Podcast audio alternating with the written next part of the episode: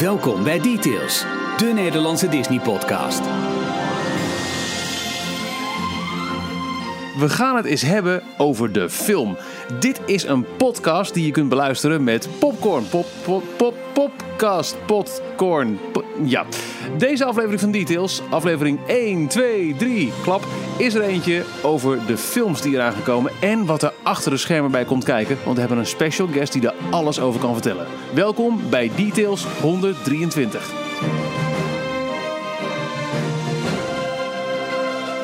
Hier zijn Ralf, Jorn en Michiel. Ralf, Jorn, Eh, Michiel? Hallo. Jorn. En we hebben een hallo. gast. Ja, i- inderdaad. Eh, hallo, mystery guest. Wie bent u? Hey Michiel, hier Jeroen. Ehm, ja, Jeroen en Dinne. Ik ben eh, eh, ingevlogen om jullie eh, een beetje kracht bij te zetten vanavond eh, bij deze podcast eh, opname. En eh, het eh, gaan meer hebben dan alleen maar eh, films, denk ik. Maar we gaan er eh, zeker uitgebreid eh, over praten. Ja, voor alle duidelijkheid, eh, jij bent eh details luisteraar. Je hebt je enkele maanden geleden al eh, gemeld in een, in een uitgebreide mail dat jij een bijzonder interessante beurs zou gaan bijwonen. De Special Interest Group on Computer Graphics and Interactive Techniques, de SIGGRAPH. Die heeft een jaarlijkse conferentie en daar ben jij bij geweest en heb je heel veel interessante nou ja, achtergrondinformatie over animatie, over de films, over eh, zeker ook Disney en Pixar en, eh, en eh, ILM, Industrial, Industrial Light and Magic, heb je daar mee gekregen. En je hebt daar een uitgebreid verslag van. Daar komen we in deze aflevering ook op terug. Maar in de tussentijd, feel free om gewoon in te haken op alles wat wij hier eh, behandelen en wat we roepen. Want dat is nogal wat. Waarbij we eerst eens een keer eindelijk. We, hebben al een paar keer gemeld in, in details dat je ons ook kunt steunen via Patreon. Een, eh, een platform waarmee je eh, nou, makers van, in dit geval een podcast, eh, financieel een, een kleine eh, stapje op weg kan helpen. En eh, die moeten we ook noemen, want dat is een van de, van de, de, de perks die je krijgt als je ehm, eh, details steunt. En ik vraag me af of eh, Jorn of Ralf zin heeft om ehm, deze, deze eervolle taak op zich te nemen. Zal ik beginnen? Dan kan Jorn hem afmaken. Is goed. Dat is best wel een lijst inmiddels. Ja, inderdaad. Dit zijn dus mensen die, die on- ons, ons steunen en ja, recht hebben op, op een naamsmelding in details. En het klinkt als een, als een, een beetje een plichtpleging, maar we doen het met heel veel liefde. Want ontzettend veel humble dankbaarheid dat, dat jullie ons steunen. Absoluut. Dus nou, speciale dank gaat uit naar Bart van Puinbroek, Benny Vialle, Daniel Swiers, Desiree Doorland, Edwin Kroos, Edwin, eh, eh, sorry, Erwin Deswijzen, Erwin Kuiper, Geert dat is een naam waar ik nog nooit van heb gehoord, Jeroen den Dunnen, Hmm, geen Hmm, geen idee wie dat is. Jeroen Teunissen, Joyce van Wijk, Kevin, Kevin Minkels, Kevin van Broekhoven. De Kevin zijn goed, eh, zijn goed vertegenwoordigd. Lucinda Pracht-Dietrich, Mark Dekkers, Martijn van Bemmel. En dan mag jij hem verder afmaken, Jorn. Eh Max Shark, Melanie van der Kroef, Michel van Marrewijk, Paul de Gans, Remco Breen, Riemer Palstra, Rita van den Berg, Robert van der Schaaf, Sander Zoer, Sebassa, Shawnee, Sch- Shawnee Schippers, Sven... Ja, ik heb het goed gezegd. Sven, Thomas, Tomassi, Van der Vloed Ja, Jonas. het is eh, ja, eh, eh, ja, Jonas van Jonas Vloed. van Vloed. Ja, dat is een beetje raar om zijn inschrijving gegaan, maar dat, dat, zo staat het er. Ja. Walter den Dekker. Lijkt op de, van de Efteling, toch? De, de Vliegende Hollander. anyway. Wouter Bloks en Jorek Smeets. Al deze mensen steunen ons via patreon.com slash d underscore tails. Ehm, je kunt ook heel makkelijk gewoon naar d-log.nl gaan en de steun ons pagina bekijken. Als je ons steunt via Patreon, nou ja, een shout-out in details. Als eerste nieuwe afleveringen kunnen beluisteren via het Patreon platform. En sowieso krijgen al deze mensen ook nog, in ieder geval vanaf eh, de, de 3 dollar tier, eh, stickers toegestuurd. Gaan we ook nog mee aan de slag. En we zijn nog veel meer dingen aan het eh, regelen. Zo komt binnenkort dus, vorige keer aangekondigd, de lang verwachte Coke Special. En Patreon-leden hebben wel voorrang in de beperkte ruimte die we hebben voor het bijwonen en dus ook meesmikkelen van deze Coke Ehm, voordat wij de films gaan behandelen en SIGGRAPH, wat is jullie opgevallen in het Disney-nieuws afgelopen week? Eh, Jorn? Ehm, nou, ik zit nu een beetje in, eh, puur in de voorbereiding voor mijn trip naar Japan, natuurlijk. Nog maar twee weken, dus het gaat snel. Ehm, en daardoor had ik meteen een beetje de, de Aziatische parken hou ik in de gaten. En Hongkong had deze week een beetje ja, flinke pech. Daar kwam een tyfoon overheen. Eh, dan ben ik even de naam kwijt van de tyfoon. Weet een van jullie dat nog? Ma Mankoet, volgens Mankoet. Oh ja. Eh, er kwamen op Twitter allerlei foto's voorbij. Het park zelf was, eh, was gesloten uit voorzorg. Ehm tyfoon met windsnelheden boven de 200 eh, km per uur las ik ergens.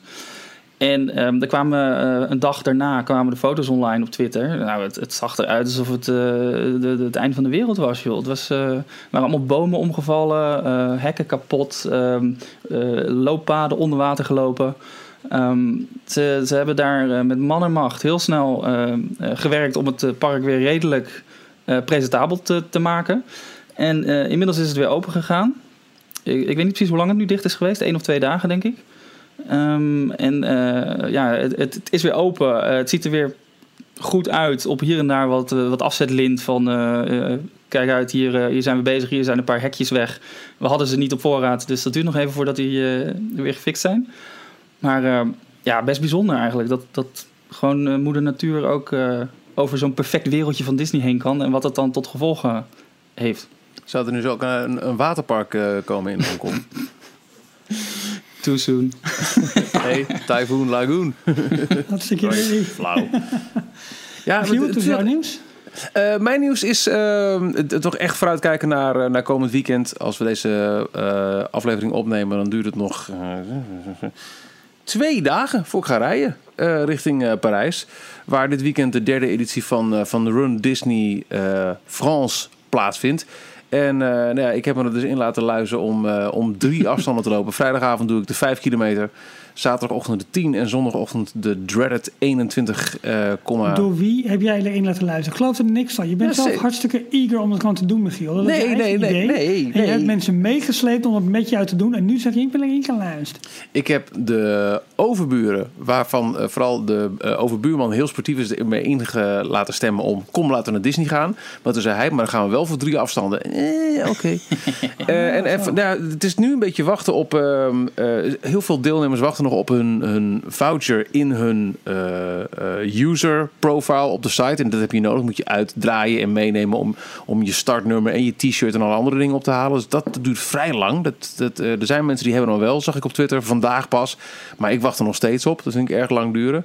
En ED92 heeft net al wel de parcours, de, de, de, drie routes eh, bekendgemaakt op, eh, op Twitter. En het ziet er tof uit. Ehm, vorig jaar was het ook al, toen heb ik niet meegedaan. Maar in het eerste jaar, toen ik wel meedeed, was de finish een beetje achter die oude Cirque du Soleil eh, tent in, dat in dat gebied. En nu is gewoon eh, van alle drie de races waar ik aan meedoe... de finish eh, in het Walt Disney Studios Park. En dat is natuurlijk wel heel Oh, erg leuk dat je echt in een Disney park eh finisht. Maar doen ze het voor of na openingstijd? Ehm, nou, deels. De 5 kilometer is eh, om 8 uur s'avonds. En dat is volgens mij net na sluitingstijd van het Studiospark. Alhoewel je dan wel nog door een deels geopend Disneylandpark gaat. Even kijken, je begint eh, ook in het Studiospark. ehm, en je gaat dan al vrij snel... Je, je, je pakt alleen een stukje eh, Frontierland mee. En dan ga je weer backstage en tussen de twee parken door. Dus daar valt het voor de bezoeker nog wel mee.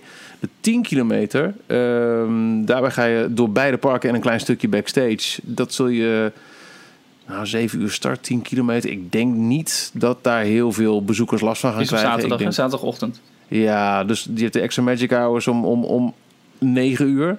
Of half, half 9 misschien, half Weet niet 9 tot half volgens mij 10. wel zoiets, ja. Dus ik denk niet dat daar heel veel last van eh, gaat staan. Maar de 21 kilometer, ja, dat gaat zeker voor de bezoekers van het Studiospark eh, merkbaar zijn. Dat daar dan mensen ehm, de, de laatste kilometers door eh, af gaan. Maar dat is ook juist leuk, zo'n evenement dwars door het park. Ja, toch? Ja, Ja. ja. ja. de, de eerste keer was het ook deels door Disney Village. En dat vond ik wel heel erg leuk om, eh, om, om mee te maken met alle bezoekers die je dan ook nog een beetje toejuichen. Ja. Maar nu gaan we dus echt vol, vol, vol de parken in bij de finish. Dus dat is, dat is, ja, mijn nieuws moet nog komen. Ik hoop dat ik volgende week nog, nog leef. Dan, dan doe ik met liefde mee in aflevering 124. Maar in de tussentijd is dit waar ik nu heel erg mee bezig ben. En jij, Ralf? Nou, ik, ik heb niet echt één breaking news. Ik ben meer aan het, eh, aan het volgen wat er eh, op een beetje zeg corporate niveau gebeurt. Want eh, je, je merkt meer en meer, nou ja, ook, ook even met kijken naar, naar deze podcast die we aan het opnemen. Dus de voorbereiding daarvan, hè, welke films komen bijvoorbeeld allemaal de komende jaren uit. En wat voor een goede haakjes zal het opleveren richting verschillende attracties. Maar tegelijkertijd eigenlijk de hele politieke discussie in Anaheim. Weet je, het hotel dat nu gewoon on hold is gezet vanwege het hele dispuut met, uh, met de gemeente. En hoe groot Disney is dat ze gewoon nee kunnen zeggen tegen subsidie. En zeggen, nou, weet je, we stoppen gewoon met het hele gedoe. En kijk, Disney gaat er toch wel. Uh, ja, uiteindelijk komt dat hotel er toch wel. Maar het hele politieke spel daaromheen, dat vind ik erg, erg interessant om te, uh, om te volgen. Ja, met als hoogtepunt in, in dat hele nieuwsfeit dat de Earl of Sandwich nu tijdelijk gaat terugkeren in Anaheim. Maar ja, of dat nou echt het grootste nieuws is, weet ik niet. Maar dat, dat, dat, gaat nu tijdelijk terugkeren. Want ja, de bouwplannen zijn nog, staan nog even in de koelkast. Dus ja, is, uh, die hadden ze moeten sluiten vanwege de bouw van uh, het nieuwe Viersterrenhotel. Een stuk van Downtown Disney. Een aantal huurders moesten eruit. Eentje daarvan was Earl Sandwich. Maar die komt nu weer terug, omdat het hotel ja. in de ijskast staat. Ja, dat is wat, het. Wat zei je nou zo uh, mooi? De, de, hotel staat in de plannen voor het hotel staan in de ijskast, dus dan kunnen de broodjes er weer uitgehaald worden. Dat was het idee, ja. maar uh, nou, dus dat vind ik interessant. Aan de andere kant, ja, is het gewoon. Uh, het wordt elke week meer genieten van, van Galaxy's Edge, wat daar gebeurt. Met name waar je, als je nu ziet in Anaheim wat ze aan het doen zijn met het inkleuren eigenlijk van de grote rotspartijen. die dus zeg maar de vergezichten moeten opleveren. Uh, voor de bezoekers. En hoe gedetailleerd dat gaat. Uh, Jens zit 55 heeft weer een nieuwe video online. Het is echt, het is te droog voor woorden allemaal. Maar als je erin zit, is het, is het prachtig. Um, dus dat vind ik interessant. En vandaag kwam er een mooie, mooie foto online. Zelfs nog ook van een, van een luisteraar van ons. Moet ik eventjes kijken wie dat nou was. Want dat is dan altijd weer een beetje slordig. Uh, nou, ik kan het zo snel eventjes niet, niet vinden. Maar in ieder geval Guardians of the Galaxy, de attractie die in Epcot gebouwd wordt. Het uh, Allen's Energy Adventure, dat paviljoen, is nu ook aan de voorkant helemaal opengebroken. Dus daar kun je gewoon doorheen kijken. Ja. Uh, om te zien hoe ze daar de hele wachtruimte in het instapstation van, van die Guardians Coaster gaan maken. Het is nu allemaal nog breek- en sloopwerk. Maar dat wordt, um, dat wordt wel interessant. Um, ja, dat, dus ik heb, ik heb niet echt grote breaking news, maar meer van ja, het volgen van de dingen die op dit moment staan te gebeuren. En ik verwacht toch wel binnen nu en een paar weken meer duidelijkheid over Parijs. Er gaan nu toch weer wat, wat, wat geruchten dat uh, Star Wars misschien wel toch alle tweede attracties zou kunnen gaan krijgen. Frozen spreekt van twee attracties in een show. Um, ja, er druppelt op de verschillende fora wat meer informatie over, uh, over het meer en, en, hoe groot het ongeveer zou worden. Uh, er zijn wat, um, uh, wat extra aanvragen en, en, en officiële stukken naar buiten gekomen. En er circuleert nu opeens ook een opleverdatum van 2026 in plaats van 2025. Dat vond ik ook wel interessant. Ja, maar goed, ik, ik, ik, ik, ik denk dat het ja, de komende weken of misschien de komende maanden, hoop ik niet, maar ik hoop dat eerder wel wat meer over bekend zal gaan worden. Uh, want dan zullen ze ook wel redelijk rap moeten gaan beginnen, lijkt mij. Ja, ja er waren, waren behoorlijk wat cijfers uh, op, op verschillende fora terechtgekomen met, uh, van, van iedereen naar naartoe ook weer. Die het zouden hebben over um, uh, hoeveel vloeroppervlakken er voor de verschillende uitbreidingsgebieden zijn gereserveerd. En dat, dat zijn cijfers die uit officiële stukken komen, die dan weer voor de bouwvergunningen zijn aangevraagd. Zo. Dus het, het, ja, het lijkt is dat redelijk. van een attractie of is dat vloeroppervlakte ja. van een land? Dat is allemaal een beetje onduidelijk nog, hè? Het, het, zijn officiële papieren, maar de interpretatie ervan laat nog heel veel uh, te wensen over, qua duidelijkheid. Dus ja. we, we, kunnen ja. er nog niet zo heel veel van zeggen, inderdaad. Ja. Had jij nog uh, uh, mooi Disney-nieuws, Jeroen, deze week? Ja, zeker wel.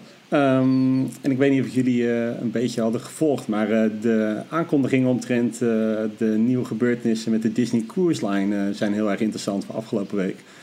Oh, niet gevolgd? Maar... Nee, niet gevolgd. En wel heel erg uh, interessant. Want ik weet dat jullie in een tijdje terug er ook al over hebben gesproken. En dat de verwachting was dat veel van die boten naar Azië zouden vertrekken. Uh, ja. Vanwege de Aziatische klandizie en ook richting Australië, Nieuw-Zeeland. Maar alle bewijzen op dit moment lijken er naar te wijzen dat dat uh, voor het grootste deel van het aantal nieuwe schepen niet het geval is. En het heeft met twee dingen te maken. Onder andere de onderhandelingen die zijn gestart voor de Port of Miami om Disney daar een eigen um, te geven, te gunnen uh, vanuit de gemeente. Net zoals dat ze dat in Port Canaveral hebben. Eh, en dat proces is nu lopende. Die, die gesprekken die zijn gaande. Of dat helemaal uitgelekt had mogen worden, weet ik niet. Maar dat is wel een interessant gegeven. Maar ja, dan moet je nog vanuit Miami moet je natuurlijk nog wel ergens heen. En Castaway Cay zit een beetje op zijn max als privé-eilandje. Van, uh, Ja, misschien het tweede eiland, hè, waar ze, waar ze ja, zijn, ja. hè? Nou, eiland niet helemaal. Het is wel eigendom eh, gewoon van, de, van eh, de Bahama's. En er wonen ook gewoon heel veel mensen. Het gaat over eh, South Eleutera, als ik het zo goed zeg. En eh, dat eiland is onderdeel van de Bahama, een van de Bahama-eilanden, dus eh, van het eh, grotere geheel. En het gaat dan heel specifiek om het zuidelijke puntje, wat ze eigenlijk dus willen privatiseren, wat ze af willen snijden. En dat is genaamd Lighthouse Point voor de lokale bevolking daar. En daar zijn ze ver mee. Dus de gesprekken zijn nu gaande tussen de Disney Cruise Line. Official makes proposal for the Lighthouse Point development. En ehm, iedereen is erop tegen, milieu, eh, gemeente, de lokale overheid, ik maar zeggen, ehm, eh, om dat eh, vooral niet te willen. Maar Disney Cruise Line lijkt toch heel erg standvastig en vast te houden. Mede ook omdat een aantal andere initiatieven de afgelopen jaar, eigenlijk al afgelopen anderhalf jaar, niet helemaal goed zijn verlopen. Dus het is heel erg interessant. Dus waarschijnlijk niet Oh, alle zeker. boten naar Azië, maar in ieder geval één, al dan niet twee, die gewoon eh, eh, binnen Noord-Amerika en Zuid-Amerika blijft pendelen. Ja, ze hebben nu eh, voor het Caribisch gebied hebben ze sowieso de, de Dream en de Fantasy. Dus de twee nieuwste, nu nog twee nieuwste schepen, die blijven daar vast eh, rondjes varen. De Dream doet de drie dagen, vier dagen om en om. En de Fantasy doet voornamelijk de, de zeven dagen. Ehm, en dan de, de Magic en de, en de Wonder, die springen eigenlijk overal over de hele wereld een beetje bij. Dus eh, die, die komt in, de Magic komt in de zomer naar, eh, naar Europa. Ehm, de Wonder die gaat naar Alaska bijvoorbeeld en eh, San Diego, LA die kant. De, de Wonder komen we zo meteen nog eventjes op terug. Maar dat is eh, een bijzonder dingetje bewaren voor het einde. Oh, oké. Interessant. Maar eh, ze hebben dadelijk zeven schepen over een jaar of tien. Dus inderdaad, eh, eh, ook maar, als ze maar één eiland aanhouden... en er liggen dadelijk zeg vijf, zes van die cruiseschepen ehm, in het Caribisch gebied... ja, het kan niet dat ze twee van die schepen in, op één dag op dat eiland achterlaten. Dus, Nee, het kan ook technisch niet, want ze hebben Castaway speciaal uitgegraven. De mensen die een beetje de geschiedenis van de cruise line kennen. Dus het eiland hebben ze niet alleen aangekocht, maar hebben ze hem uit moeten graven, uit moeten baggeren om het schip daadwerkelijk aan te kunnen meren. En de steiger is niet geschikt voor eh, het op die manier aanmeren van meerdere schepen. Dat is gewoon niet mogelijk. Dus dan zou je met tenders moeten gaan werken, wil je dat, eh, wil je dat kunnen, kunnen realiseren. Ze hebben de stijger ook al uit moeten breiden toen de, de Dream en de Fantasy kwamen. Die waren al een stuk, eh, stuk groter. Ja. Interessant. Wat me nog opviel trouwens, dat Als jullie, van eh, ons als heeft gehad samen- over eh, de aankondiging, de grote bekendmaking, dat Illuminations Reflections of Earth in Epcot gaat, eh, gaat stoppen. Ja, ik heb er niet wakker van 20 gelegen, zeg ik eerlijk. ik, ik ook niet echt, maar Maar ja, het is ook al een tijdje draait het er dus. eh, 20 jaar of iets bijna. Eh, hij is tot rond de millennium eh, volgens mij gekomen. Ja, mij wel, 99 in, in het Dus, kader van de eh, ook in het nieuwe millennium millennium komt alles goed en is de wereld één. Ralf, wat vind jij ervan? Ik vind het wel een eh, dingetje waar jij eh, sim- of, eh, hoe heet dat? bepaalde gevoelens bij hebt. Omdat het nostalgie is? Ja, maar Ja. zolang Nou, ze van, ik heb eh, zolang ze van Eliminations- eh, de, de, de, de Carousel of Progress afblijven, is er niks aan de hand. Nou, ik heb een beetje het idee dat jullie nu eh, mij gewoon belastend proberen te maken. Ik vind dat echt heel jammer. Maar ik zal je vertellen mijn ervaring met El- Eliminations. Eliminations is voor mij eh, twee keer voorbij gekomen. Eén keer in mijn linker ooghoek, één keer in mijn rechter ooghoek. Eh, toen ik op ehm, ja, het laatste uur voor sluiting van Epcot nog snel wat fastpass doorheen probeerde te jagen. En een Mission Space liep. En snel nog naar de andere kant. En zo heb ik ehm, Eliminations meegekregen. Dus ik heb nooit de show gezien. Bewust. Het is wel een hele happening, maar eh, Ja, oh, je hebt wel wat gemist. de Maar geruchten... jammer wil je dan. taschenboek al binnen. Ik was naar Living with the Land. Was ook leuk. Ja, maar de geruchten van de, van de opvolger met drones en allerlei andere grote technieken. Ja, het, eh, ik ben benieuwd wat ze ermee gaan doen. Ja, Ja, Het is, wel, het is wel was, eh, tijd voor iets af- nieuws. Ik was afgelopen week op de IBC, de grote technologiebeurs in, eh, in Amsterdam. En daar had NTT Docomo, misschien of Doco, Doto, nou goed, in ieder geval die partij, eh, een grote Japanse firma volgens mij. Of Chinees, ik weet het ook niet. Japan, ik haal nu alles door elkaar. Maar het maakt niet uit. Het was in ieder geval de partij die ooit iMode heeft, eh, heeft geïntroduceerd. Die stonden met een drone, eh, waarop echt videoprojecties niet, niet zozeer eh, geprojecteerd werden. Maar het was een soort, soort, vliegen, soort vliegende reclamezuil eigenlijk. Alleen dan in de vorm van een wereldbol. En het was dus als een drone.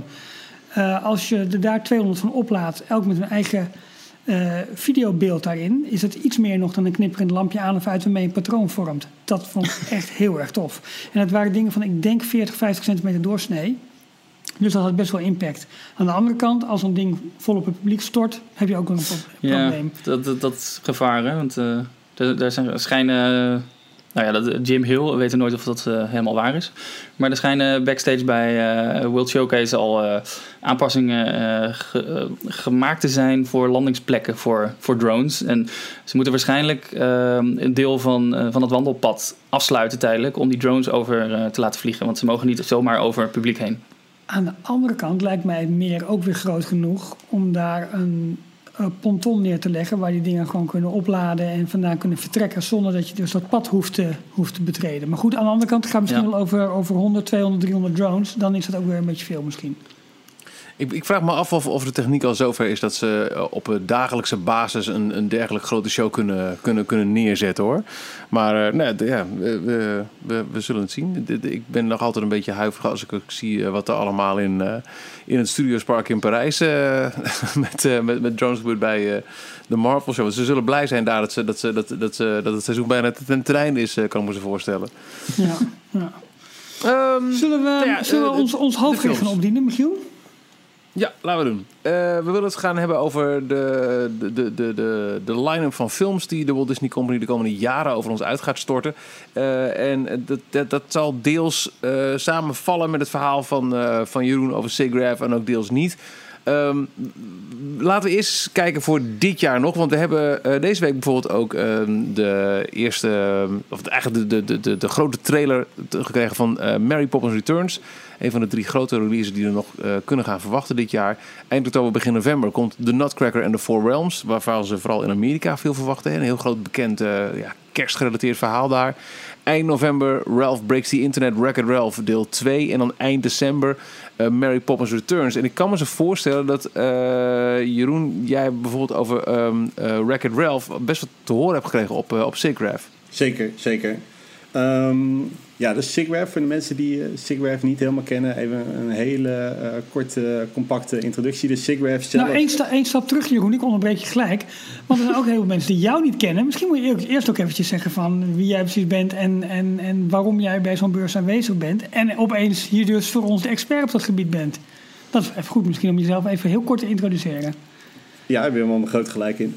Eh, dus eh, ja, eh, mijn naam is Jeroen de Dunne en ik ben werkzaam als hoofd van Media en Entertainment en Technology voor het Graafs Museum Rotterdam. En ehm, het Graafs Museum Rotterdam is de grootste media en design school en daarmee ook in de opleidingen van Nederland. Dus wij zijn hofleverancier voor de media-industrie. En in de functie die ik heb, hou ik me vooral bezig met alle technische en technologische ontwikkelingen voor de grote afdelingen waar wij in, eh, in lesgeven. En daarvan is, eh, is video en eh, visual en special effects een, een grote, groot onderdeel. Laten we zeggen een vierde van, eh, van onze eh, studentenpubliek is eh, daarvoor in opleiding in verschillende differentiaties. En eh, dat zorgt ervoor dat ik eh, al, eh, al eh, meer dan tien jaar de wereld over zwerf.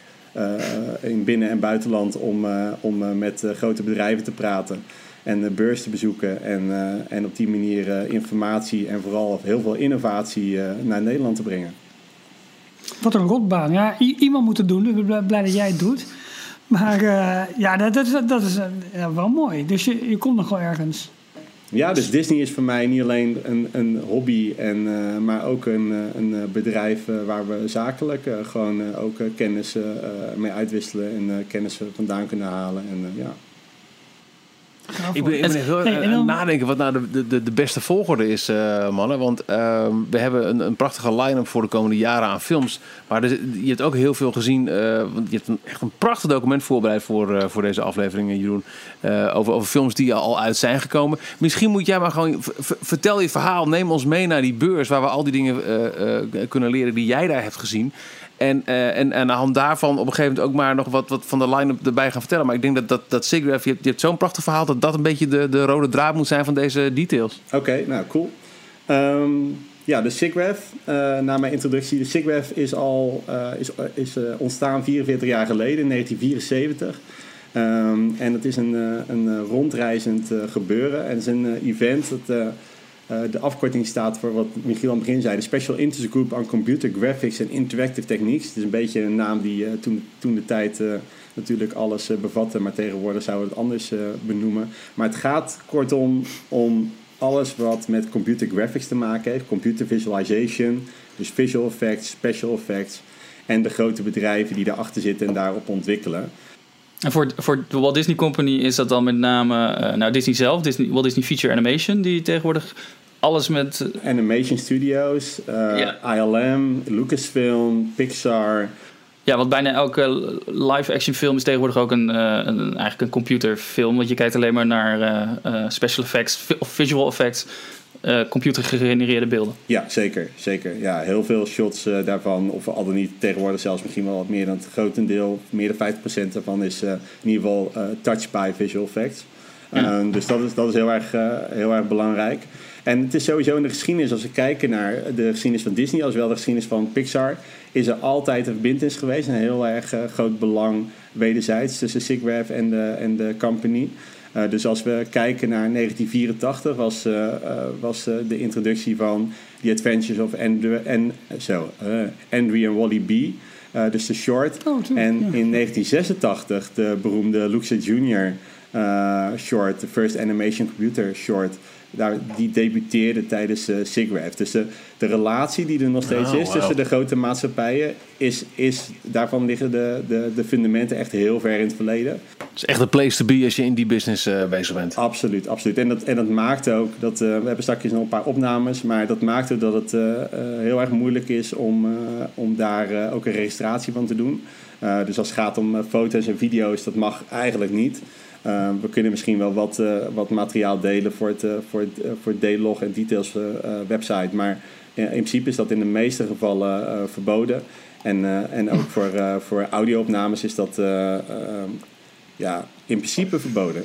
Dus principe, eigenlijk is het een illegale aflevering. Nee, nee, nee, nee, nee, nee, want ik heb voor de aflevering, eh, nee, want daar heb ik wel proberen jullie niet in een zwart daglicht te zetten. Voor de aflevering heb ik alleen maar publiekelijk Dank materiaal eh, versne- Doen we zelf al genoeg, dus dat is prima. Le- lekker meedenken, Jeroen, top. En wat ik, eh, wat ik nog daarna nog wilde zeggen is dat, eh, dat de grote partijen, die we natuurlijk altijd bespreken in, eh, in, in, in details, daar zitten natuurlijk nog heel veel grote productiemaatschappijen omheen. Hè. Als je kijkt naar ehm ehm, ehm, The Avengers, Infinity War, daar hebben ze bijna over heel de wereld alle grote productiemaatschappijen voor nodig gehad. Om de, de tijdsbestek waarin ze de film af wilden hebben, om dat ook daadwerkelijk te realiseren. Dus daar was echt bijna letterlijk de hele wereld mee bezig aan de grote partijen. Ehm, om, dat, om dat voor elkaar, voor elkaar te Ja, eh, die tijdsdruk die is best wel hoog in Hollywood. Die films die moeten gewoon achter elkaar geleverd worden. En er is maar een beperkt aantal capaciteit binnen die eh, special effects huizen. Ja, ja, ja, dat wordt helemaal opgeschoven. Dus als ze meer draaidagen hebben, dan komt special effects gewoon in de bedrukking. Dan krijgen ze niet meer productietijd voor. Dus dat is echt, dat wordt allemaal outsourced. Dus hoe meer druk erop komt, hoe meer outsourcing er plaatsvindt, hoe minder ze intern doen, hoe meer extern er gaat plaatsvinden. Ja, En het kan dus zo zijn dat eh, Iron Man in het begin van eh, Avengers Infinity War door een compleet ander team gemaakt is dan eh, halverwege de film en dan eh, in de eindscènes. ja absoluut. Als je kijkt naar Avengers Infinity War, dan eh, als je de battle met Thanos neemt, eh, waarin hij de maan naar beneden trekt, maar zeggen, en waarin hij uiteindelijk ook de, de, de snap met zijn... Ja, eh, spoilers. Ja. Nou, we zijn het moment al bij, denk ik, toch? Of niet? Nee hoor. Is dat niet, is dat niet echt dan? En eh, we gaan het allemaal wel weer terugzien in, de in, de, tweede, in de tweede film, denk ik. Maar eh, ehm, eh, als je kijkt, heel veel eh, eh, eh, daarvan is eh, ook verdeeld onderling. Dus als je naar de film kijkt, is eh, bijvoorbeeld dat moment is door één studio gedaan. Een hele andere scène is weer in een andere studio gedaan. Dus dezelfde Iron Man wordt uitgewisseld soms eh, als, eh, als eh, laten we zeggen, virtuele eh, eh, model. 3D-model. 3D-model. En eh, soms wordt die opnieuw gemaakt vanwege bepaalde redenen binnen de studio in een eigen workflow. Eh, maar ja, dus in principe de huidige films van Disney worden nooit meer door Marvel alleen of door eh, Disney's ILM alleen gemaakt. Dat redden ze gewoon niet. Er is gewoon niet genoeg mankracht voor.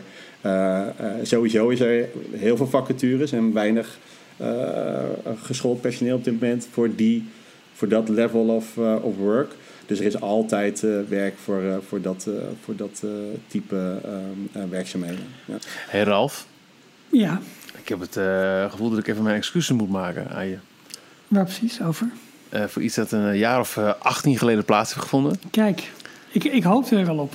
Ja, je weet, je weet waar ik naartoe ga, hè? Ik weet precies waar je naartoe gaat. Nou, Michiel, Eh, ga ook maar eens eventjes Daar gewoon ga, daar ga met ik. Met, met, met, met, met de billen bloot. Gewoon, gewoon doen. Ehm, Ralf is al veel langer een Star Wars fan dan ik dat ben. Ik ben vrij laat aangehaakt. Voor heb ik dit wel eens verteld in details. Toen de eerste trailers van The Force Awakens eh, kwamen. Toen dacht ik eh, toch eens in verdiepen. Nou, dat is aardig gelukt, want ik ben redelijk hooked inmiddels.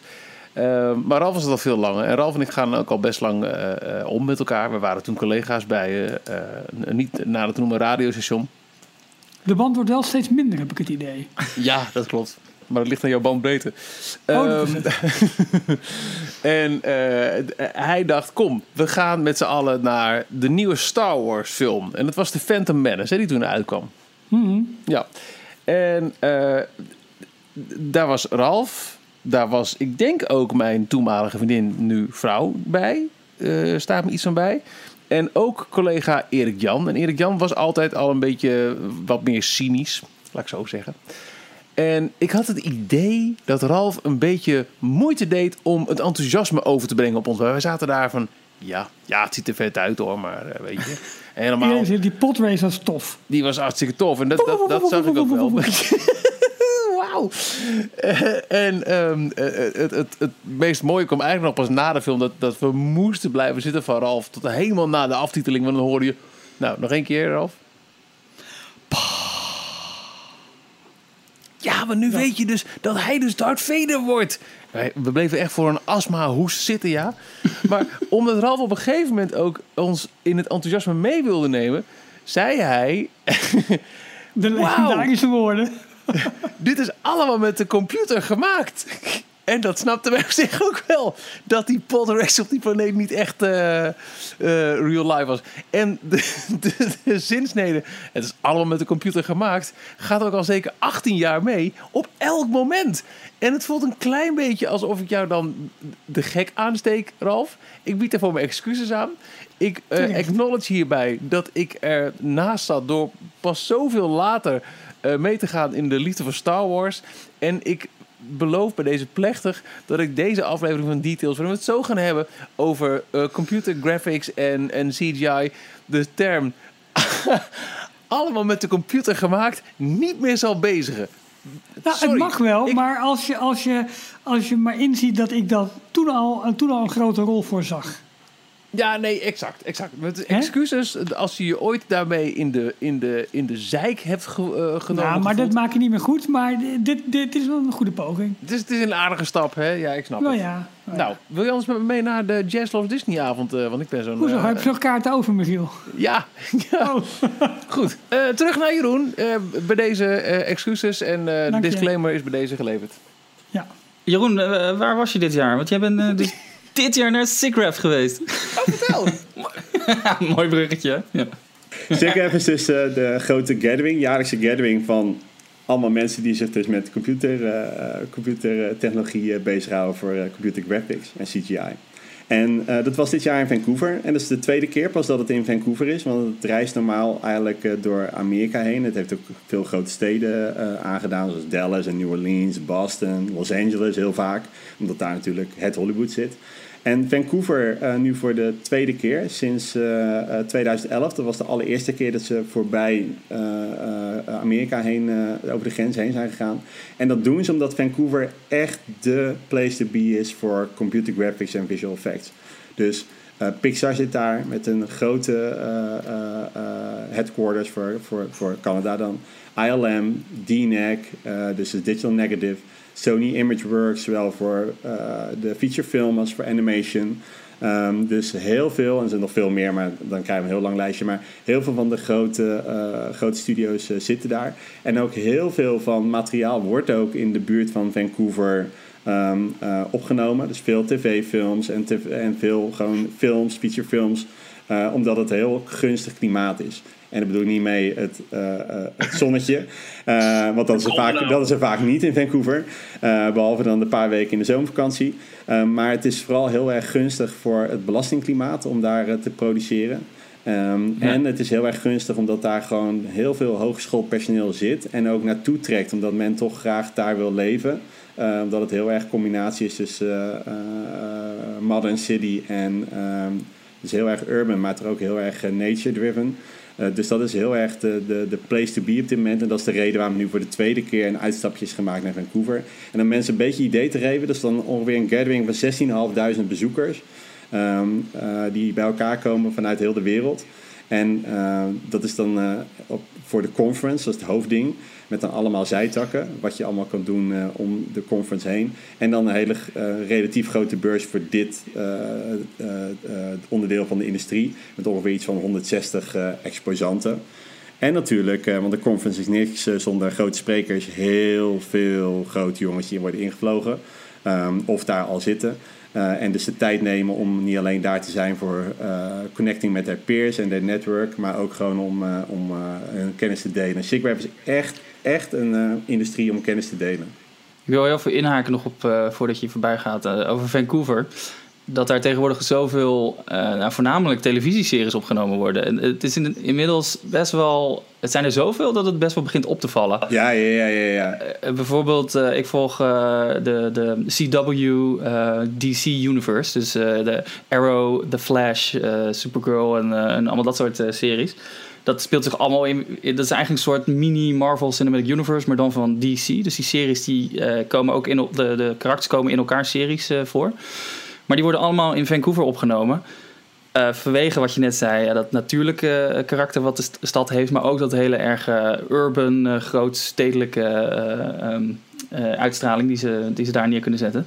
Maar je ziet wel continu dezelfde gebouwen en een beetje dezelfde pleintjes. En het valt heel erg op. Maar die series, dat is een, een superhelden-serie, daar zit ook ontzettend veel special effects al in.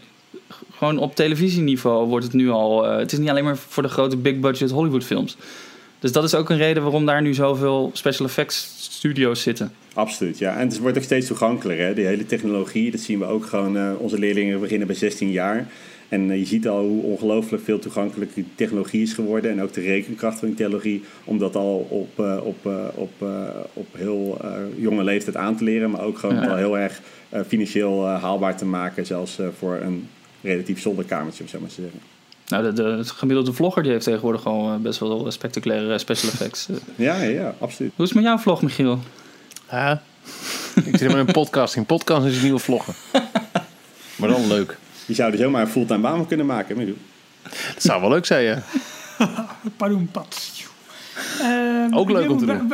Um, dank voor deze goede introductie in ieder geval over de, over de beurs eigenlijk. Um, je hebt ook gezegd, ik wil, je ook, wil jullie ook even meenemen naar, of langs een aantal sprekers, in ieder geval hoogtepunten die voor jou heel belangrijk waren. Waar zou je het liefst willen beginnen daarmee? Ik denk bij de, bij de grote klapper, dus uh, uh, de keynote. Er is altijd één keynote tijdens de SIGWeb. SIGWeb duurt uh, ongeveer vier dagen, vier, vijf dagen, een beetje afhankelijk van wat je interessegebied is. En de keynote voor dit jaar was Rob Redow. En Rob Redow is op dit moment de head of ILM, dus Industrial Light and Magic.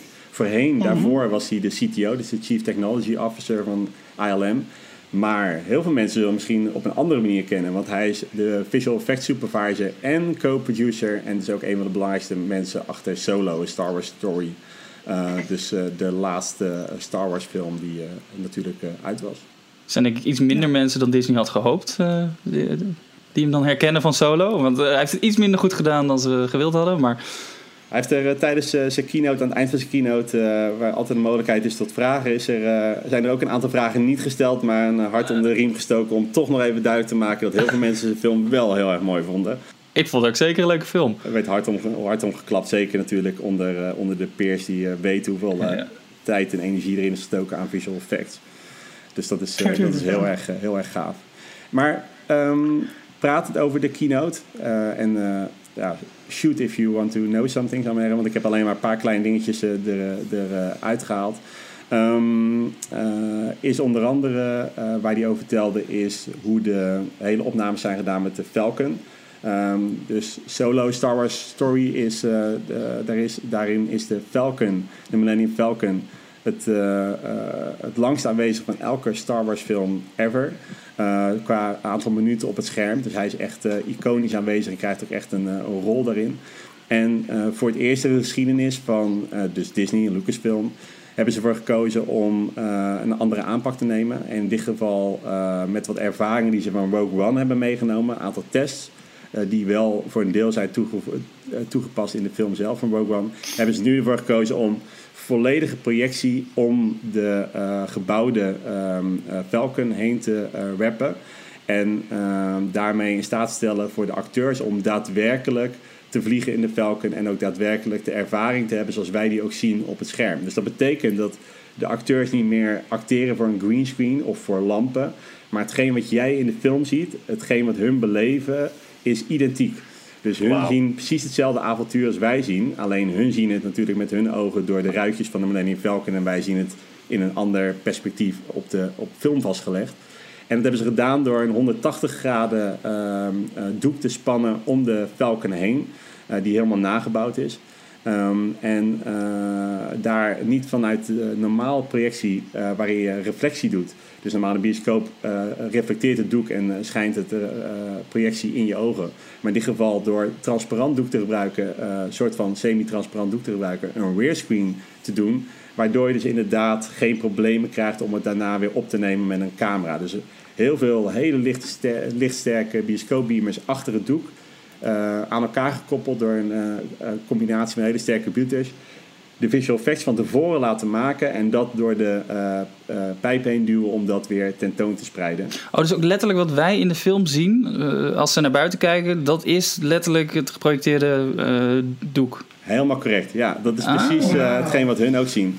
En daar hebben ze natuurlijk ooit eens een er is altijd een keer, één keer een dry run. En er is altijd een, één keer uh, voor de acteurs om, uh, om uh, dat mee te maken.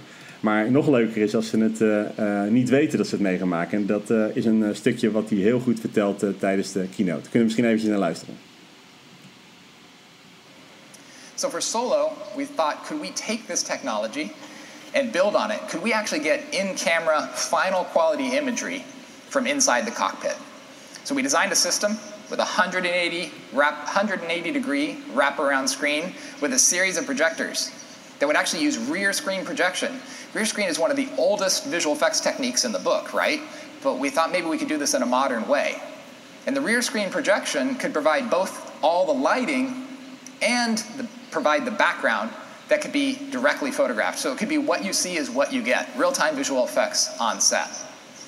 So here, this little clip, you can actually see three of the projectors. The other two are on the other side. And that's the Falcon doing the Kessel Run live.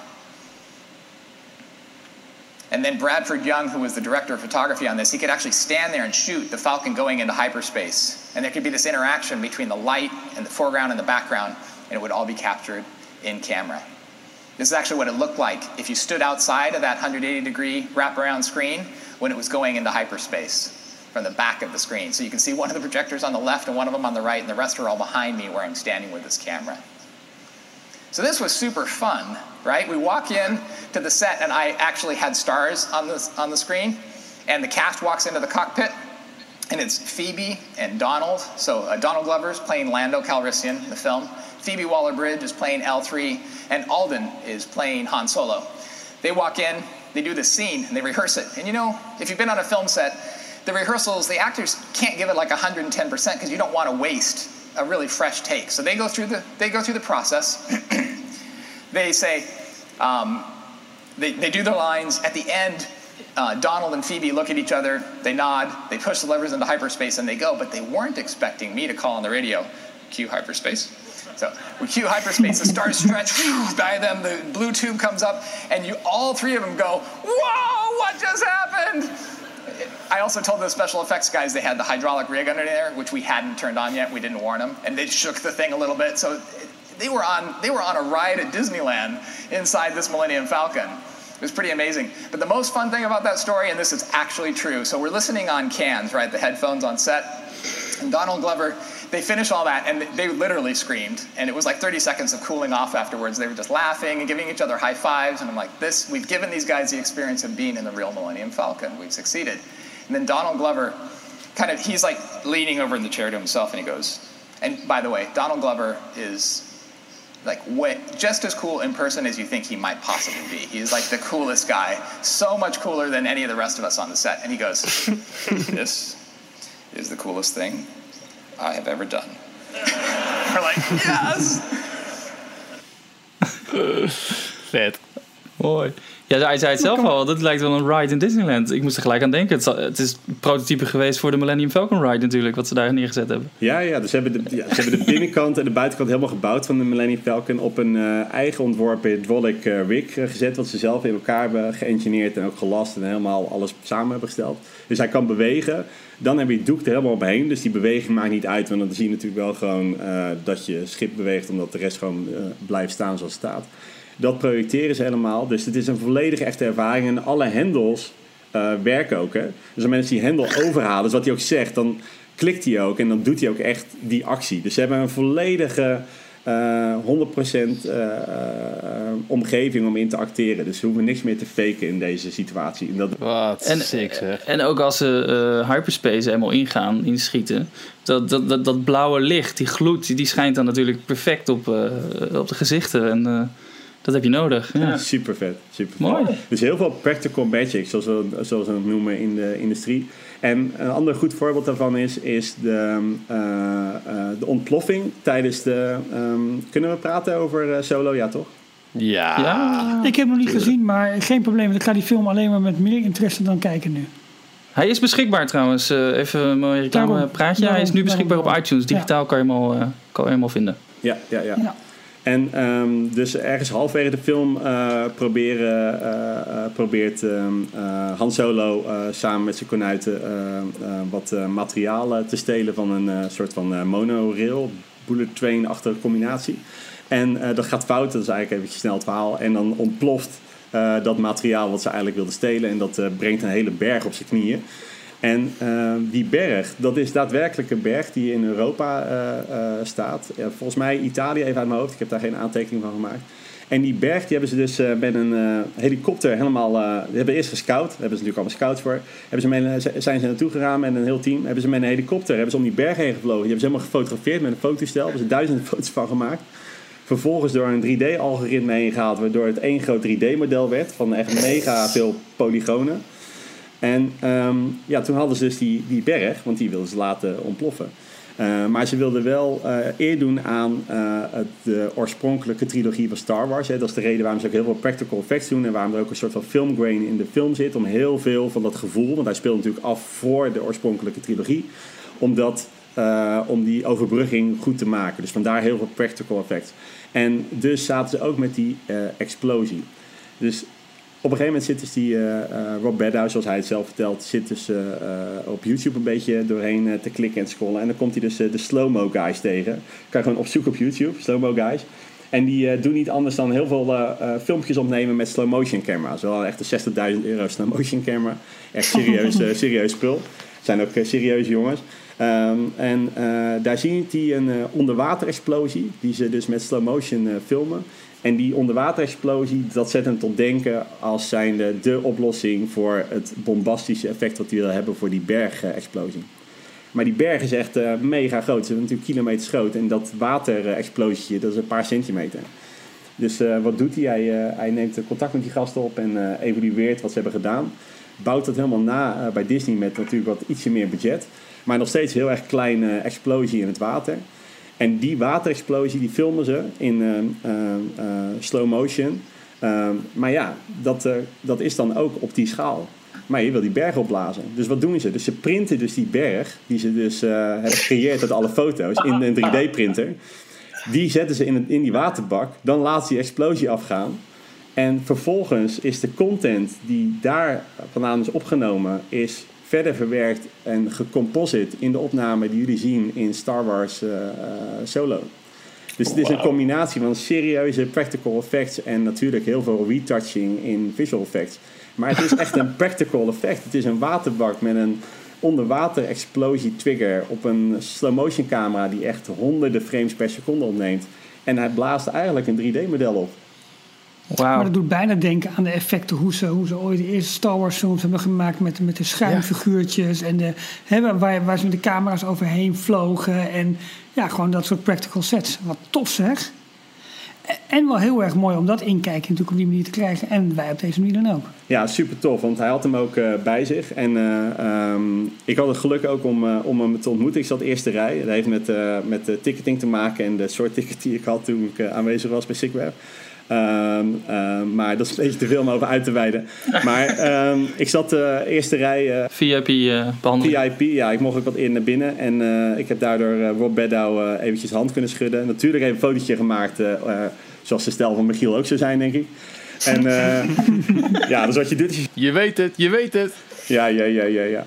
En, uh, en uh, daarna ook nog eventjes naar het 3D-model gekeken. Want die had hij meegenomen in zijn koffer om echt iedereen uh, echt te bewijzen dat het echt is wat hij zegt dat het is. En dat is echt... Die berg dus, als 3D-model. Ja, 3D-model is echt, ja, en het is echt, het is maar zo groot. Hè? Het is denk ik iets van 20 centimeter bij 25 centimeter. Het is echt, dat is een van de modellen die nog heel is, om Want ze hebben er heel veel, heel veel geprint en heel veel verschillende explosies af laten gaan in die pak. Maar dat is, um, zijn presentatie was opgebouwd uit een aantal delen waarin hij uh, vertelt over creativiteit, leiderschap en uh, de teaming en storytelling. En dat is wel een leuke voor, uh, voor, voor Ralf. Want um, een van zijn main inspirators voor teaming is Joe Rody. Dus hij gaat vervolgens bijna een kwartier lang, 20 minuten over Joe Rody praten. En over zijn SIGGRAPH presentation in volgens mij 1996 even aan mijn hoofd.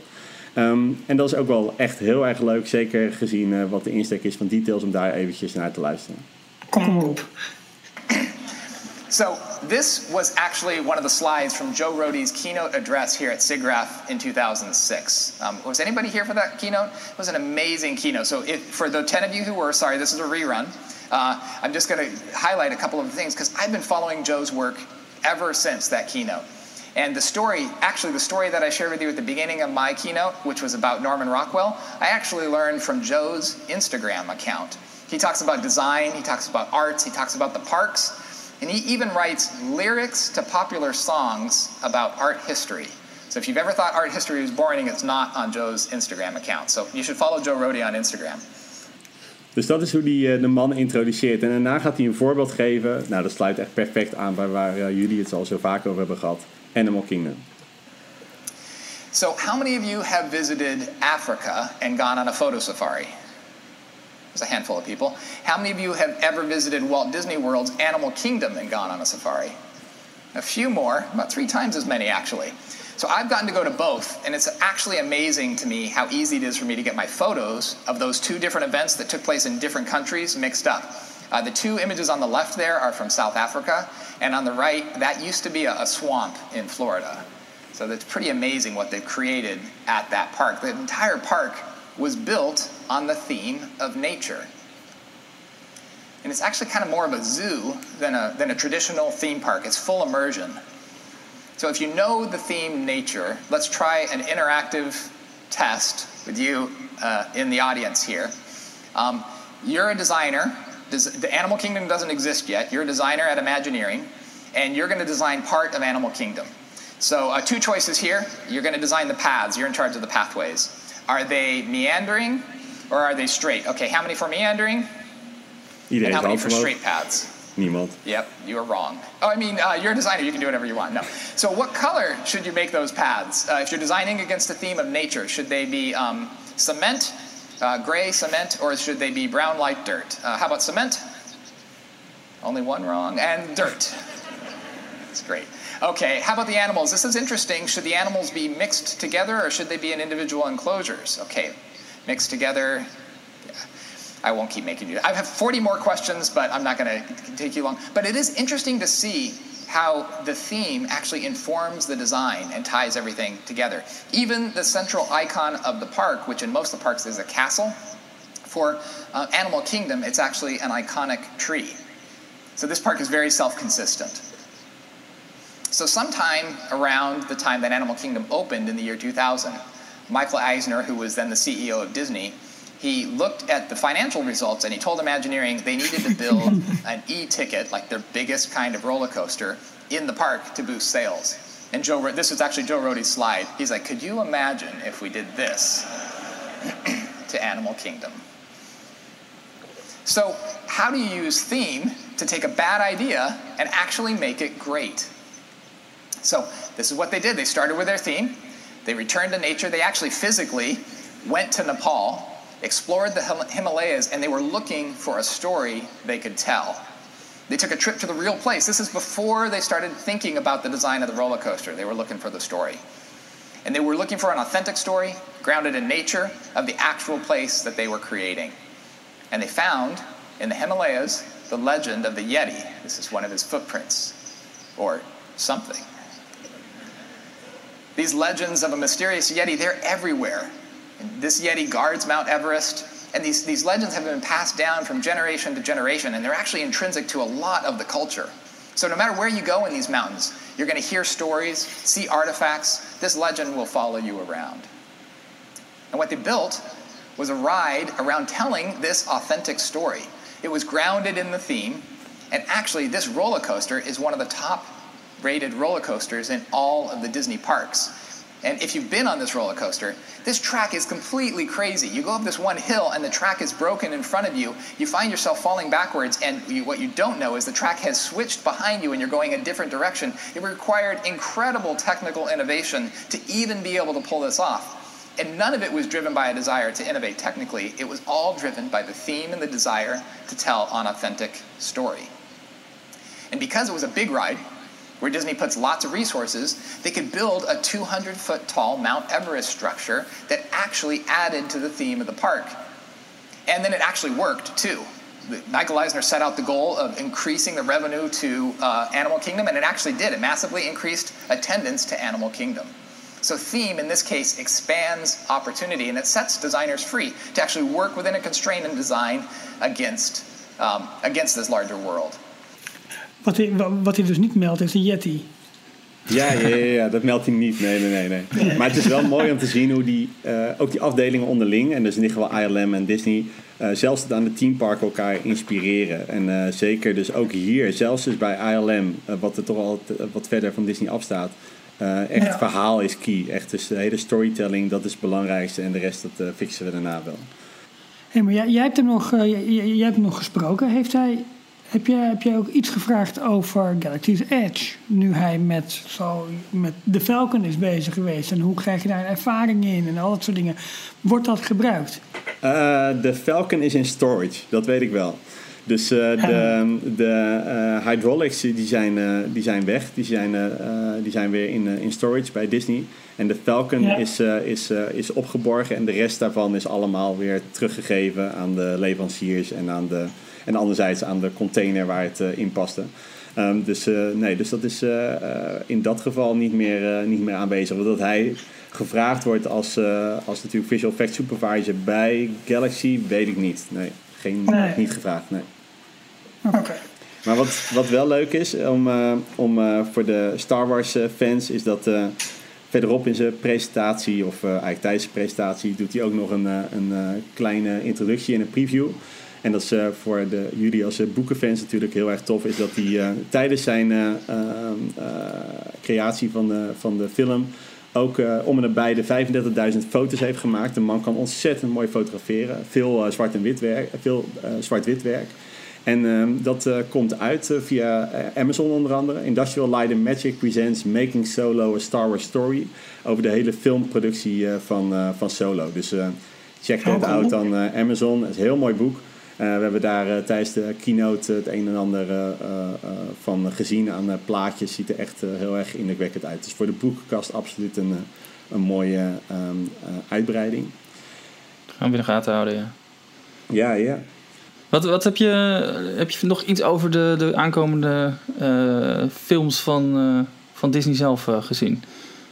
Of, of Pixar? Wreck-It Ralph 2. Wreck-It Ralph 2, ja, van Pixar uh, voornamelijk um, uh, de toen net uit uh, Incredibles 2. Die was, want uh, Sick was in augustus. Um, dus Incredibles 2 um, was toen net hot en happening. En het deed het ook ontzettend goed. Ja, ja, ja het, absoluut, absoluut. Ja, dus dat was ook een van de, dus wat we noemen een production session. Dus ik had meerdere production sessions, onder andere van Incredibles 2, uh, van Solo en van Avengers, Infinity War. En van uh, Pixar dit keer echt uitgebreid. Ze hadden, ik ga ze niet allemaal opnoemen, maar ze hadden 21 man op podium. Uh, dus bijna het voltallige production team als het gaat om het management. was aanwezig.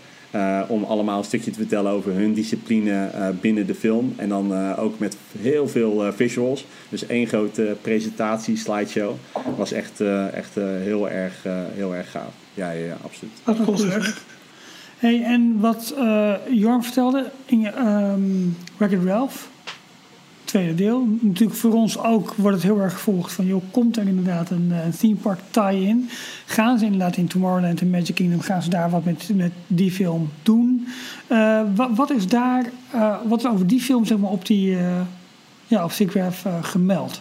Ja, heel veel. Dus er waren drie personen vanuit het uh, Record 12 2 uh, team aanwezig. En de sessie heette Visualizing the Internet. Een beetje een uh, nod naar Wrecking the Internet voor, voor de oorspronkelijke titel van de, van de film. En um, we hadden daar drie visual effects mensen voor. Dus Ernest Paddy, La, La, Larry Wu en David Komorowski. Um, uh, en die uh, hebben het een en ander verteld en mochten ook uh, laten zien onder strikte eisen van Disney in, de, in de zaal over, als preview voor Wreck-It 12 2. Um, ja, heel veel valt erover te zeggen. Dus ik heb ongeveer 20 minuutjes, 30 minuutjes van de, van de film mogen zien in vier verschillende flarden als, als, als voorproefje. En, dat is best veel. Het is best veel, ja, ja, ja, ja. ja. Nogmaals, die relatie echt wel in met SIGGRAPH. En uh, uh, er is al jarenlang is het goed gelukt om dingen gewoon uh, buiten te houden als het gaat om illegale opnames of foto's. Dus ja, zolang dat allemaal gehandhaafd blijft, houden ze deze relatie ook op die manier in stand.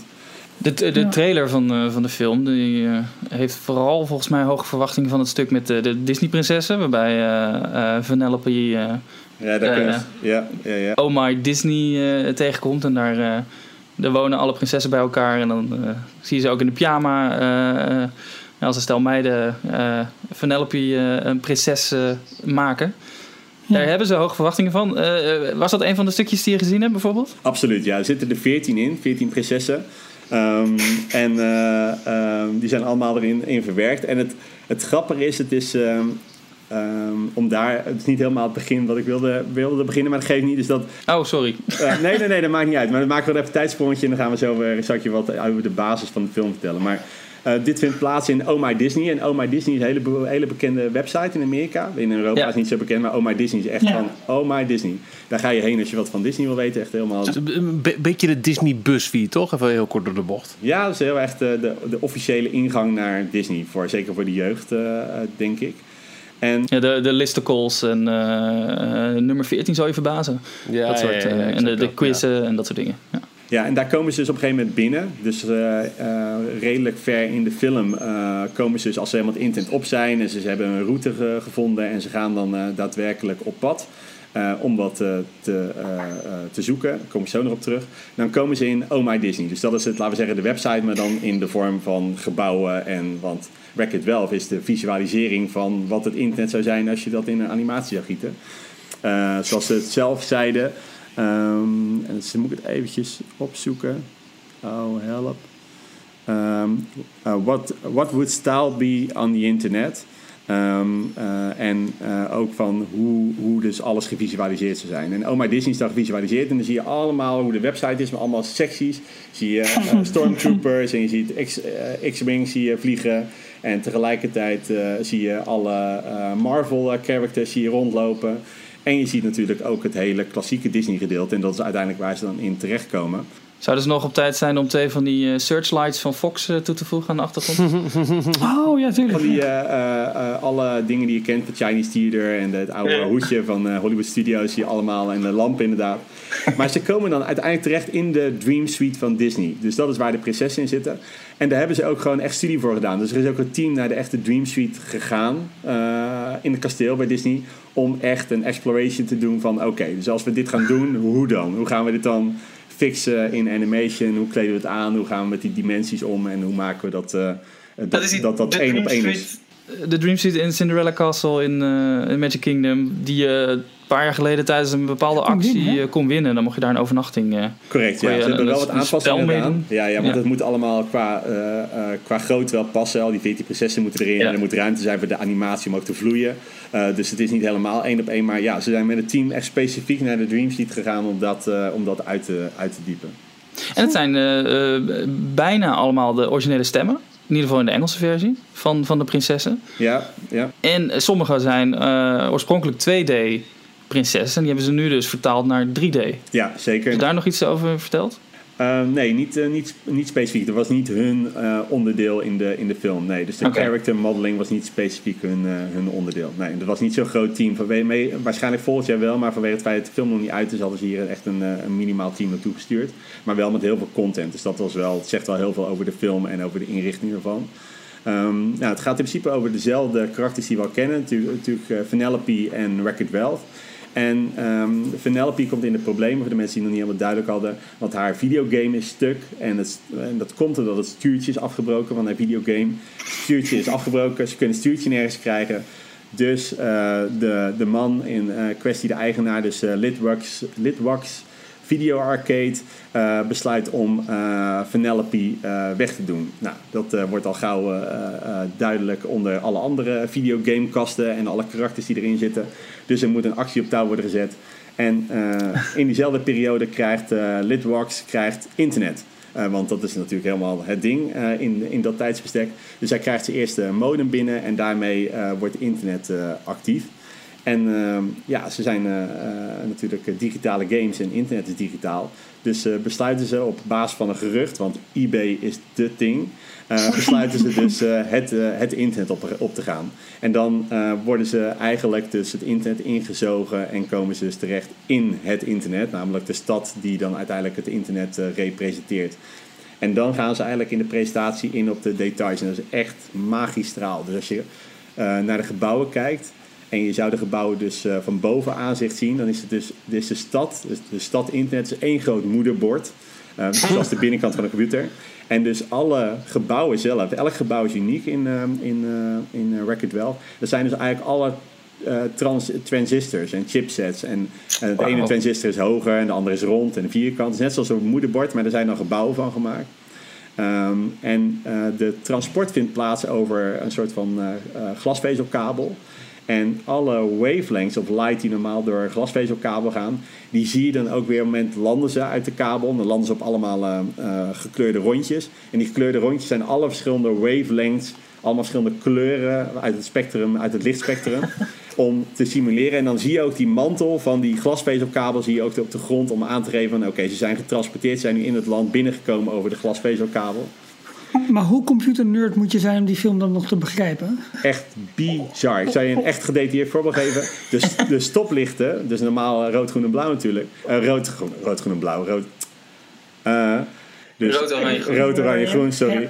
Dat komt omdat ik wat ik wilde zeggen al in mijn hoofd zat. Zijn dus nu de window controls van de Mac besturingssysteem. Dus die zijn dus nu eh, ehm, eh, dezelfde knopjes en dezelfde eh, vormpjes en kleurtjes zijn nu de, de, de stoplights. De internet speed wordt aangegeven door eh, de left lane is fast, de right lane is slow. Left lane voor de diamond lane, dat is de snelle laan. En iedereen heeft een eigen snelheid voor internet. Dus je ziet ook de poppetjes op verschillende snelheden over de straat heen, eh, heen gaan. Ehm, de Doen ze aan eh, netneutraliteit? Ja, exact. Het is, eh, heet hangijzer. Maar ze is zoveel eh, aandacht aan detail geschonken. Dan heb je de eh, karretjes die mensen van hop naar her brengen. Laten we zeggen, het soort van moderne public transport. Dat zijn links. Dat zijn de glazen karretjes die dus zweven over de weg. En links brengen je van website naar website, want dat is wat een link doet. En, Wauw. eh, en, en de nieuwe film is eigenlijk... Glas is een van de nieuwe motives. Eh, Dus big motives in, eh, in, eh, in, eh, in uh, Wreck-It. En dat wil zeggen dat eh, motieven, zou ik maar zeggen... Is dat, eh, dat is waar ze heel veel aandacht in hebben geschonken. Uh, doorzichtigheid van glas. En ook heel veel eh, tijd gestoken in de, het holografische effect... van heel veel van de commercials en de signage die aan de, aan de gebouwen hangt. Die lijken te zweven als een soort van een beetje Blade Runner-achtig eh, effect... Ehm, daar is heel veel eh, tijd in gestoken om dat goed eh, eh, eh, te realiseren. Omdat dat in 3D is doorzichtigheid best wel moeilijk. Omdat de reflectie en doorzichtigheid gerealiseerd eh, eh, moet worden. Maar ook bijvoorbeeld alle graphics. Die stad is ontzettend druk van zichzelf. Ehm, eh, dus alle graphics die moesten gemaakt worden. En eh, de artwork. En op een gegeven moment was de film zo in nood voor al die graphics... dat ze dus de volledige entire art department hebben mogen claimen vanuit Disney. eh, voor een aantal weken. Om dus iedereen, maar ook echt iedereen die aanwezig was, aan het werk te zetten voor het maken van, van het artwork. En artwork wil zeggen, dat zijn de bannertjes, de smartphone eh, eh, want alles moest. ehm, sommige dingen zijn echt, hè, zoals YouTube en eBay en Amazon. Want er moet een soort van grounding zitten. Er moet wel een herkenning in zitten. Maar al het andere is gewoon eh, fake. In de zin van dat het allemaal ontworpen is door Disney. Maar ontzettend grappig. Allemaal linkjes naar retro eh, effecten. Zoals natuurlijk de kat. Of bepaalde kleurtjes. Of bepaalde knipogen naar schoenmerken of anderzijds. Dat wordt me een aftiteling. Ja, ik wil het zeggen. En, en Disney hoeft geen trailer meer, te, ja, meer uit te zenden of te, of te verspreiden. Want we laden gewoon dit audioclipje overal in. Je wordt er enthousiast van. Ik, ik wil die film gewoon nu zien. Ja, die film is echt, echt super tof. En dan uiteindelijk komen ze, dus, ehm, in, eh, komen ze dus een dame tegen, die heet Yes, van Yes and No, Yes. En eh, zij is de head of cool bij eh BuzzTube. En BuzzTube is het nieuwe internetplatform waar natuurlijk heel veel eh, met filmpjes gebeurt. En zij is de head of cool. En eh, zij is zo cool en zij is zo eh, van het hier en nu dat er zelfs data vloeit door haar haar heen, zou ik maar zeggen. Dus haar haren zijn gemaakt van vloeiende data. Om, eh, om te zorgen dat ze echt weet wat de hipste eh, trend is. En eh, haar uitspraken ook echt zo- zo'n zo'n catchy slogan, weet je wel, die je ook wel eens gewoon in normale featurefilms hebt. Is Welcome to the happiest place online. It's cool, right? En dat is haar eh, openingszin naar eh Racket en Penelope. Om, eh, om, haar, eh, om hun welkom te heten. En zij is een van de main characters. En dan heb je ook nog heel veel characters omheen. Onder andere die ze noemen internet citizens. En die heb je in twee klassen. Je hebt net users en je hebt netizens.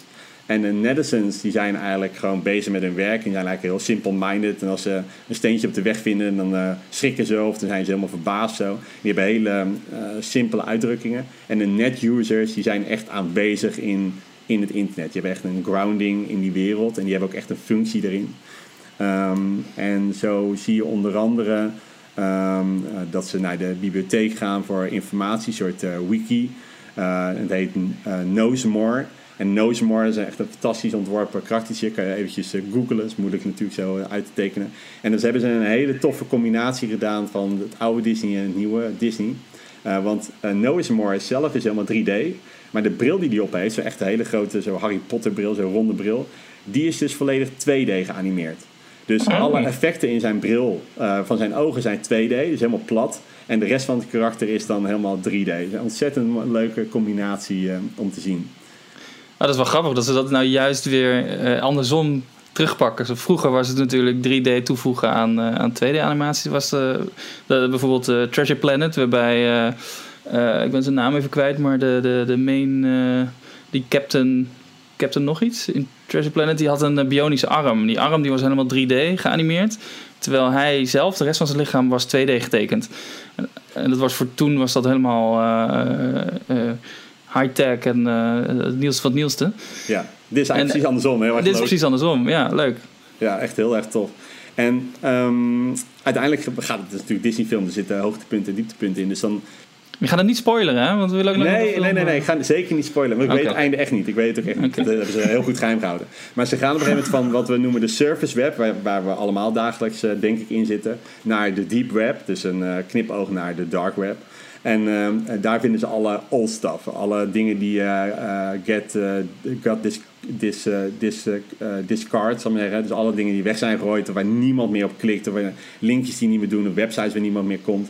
En dat is eigenlijk dan de deep web. En dat is helemaal gritty en donker. En iedereen is anoniem. Dus daar heb je eigenlijk geen net users of netizens. Maar alles is eigenlijk ehm, eh, eh, anoniem. En dat zie je ook heel erg in de, in de kleuren en in de tinten.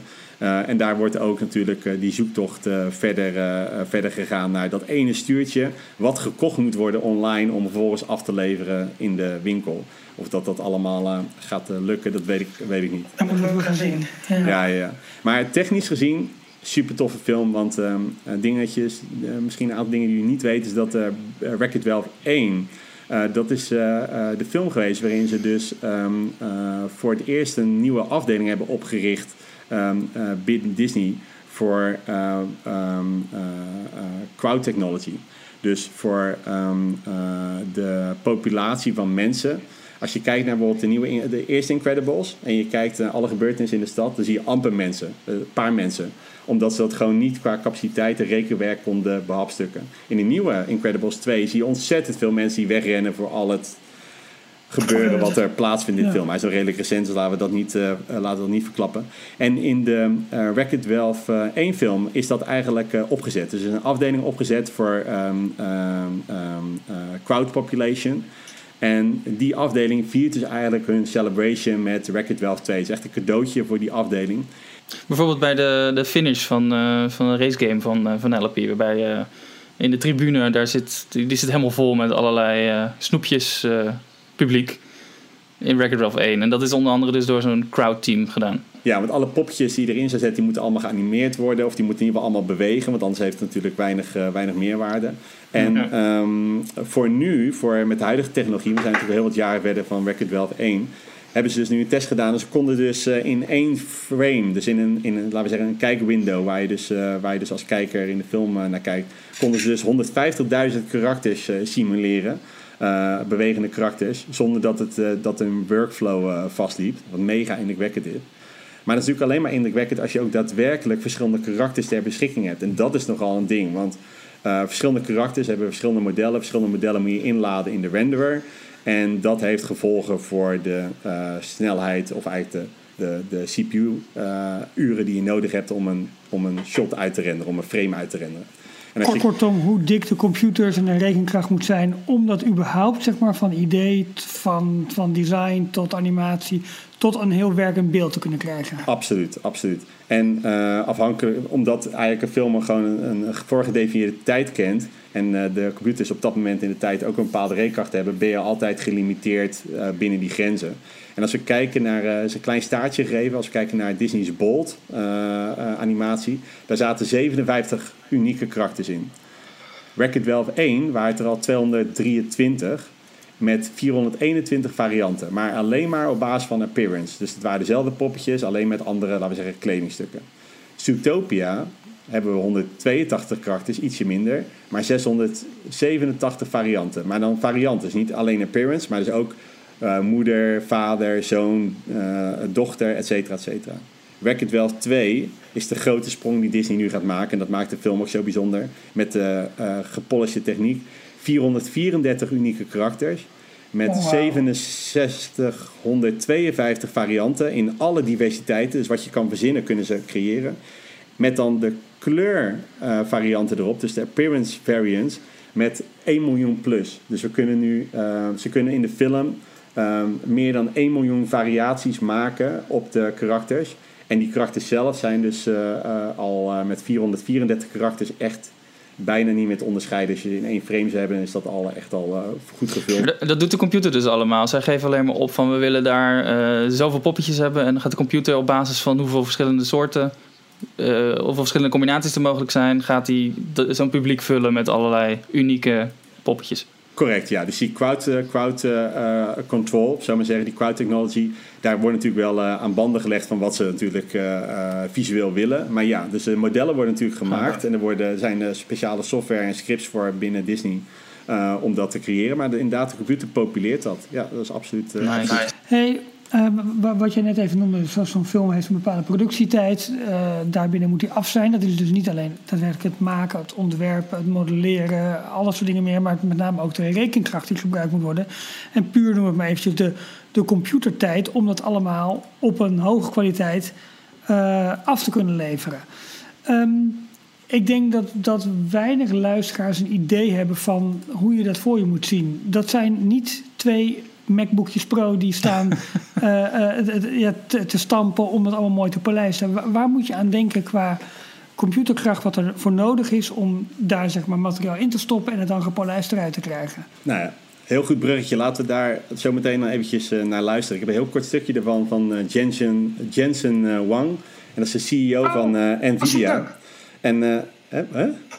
Nee, dat is Ga door, ga door. En, eh, en eh, eh, Nvidia is een van de twee hoofdleveranciers voor GPU's. Dus graphics Graphic Processor Units. Dus wat wij zouden noemen in de Hollandse mond videokaarten. Maar videokaarten is wat in een PC zit. Maar dat zit zeker niet in de server farms en de render farms die, die Ralf net op doelde. Uh, dan gaat het vooral om de, om de chipsets, de grafische processoren die op een normale videokaart zouden zitten. En tijdens de SIGWare hebben ze een hele grote eh, nieuwe introductie gedaan uh, voor een nieuwe technologie van Nvidia, noemen we raytracing. En dat maakt echt een leap. Maar om die getallen boven water te krijgen, dat kan je best hem aan het woord laten. Die legt het heel snel, heel kort uit. En dan hoor je ook die getallen, kunt er later even over hebben. Want dat doet hij namelijk bij de introductie van zijn keynote. Begint hij over Pixar. En even een kleine introductie. Ehm, dit is zijn eerbetoon aan uh, eh, 30 jaar uh, Pixar. Want dit jaar bestaat uh, niet Pixar 30 jaar, maar wel Renderman. En Renderman is de renderer, de, laten we zeggen, de hoofdsoftware die Pixar gebruikt om hun animatiefilms te maken. Disney gebruikt daarvoor Hyperion. Um, dat doen ze sinds een aantal jaar. Daarvoor gebruikt ze een andere, andere renderer. Um, uh, allemaal in huis ontwikkeld. En Renderman is uh, uh, inmiddels publiekelijk al een aantal jaar. Dus dat kunnen jij en ik gewoon gebruiken voor privédoeleinden. Um, mits we daar de tijd en geduld voor hebben om dat ook op die manier in te zetten. Maar daar refereert hij aan en dat 30-jarige bestaan. Laten we even luisteren, want het is ontzettend mooi om hem te horen spreken met heel veel respect over, over Pixar. Today is a special day because this SIGGRAPH is Pixar Renderman's 30th birthday, guys.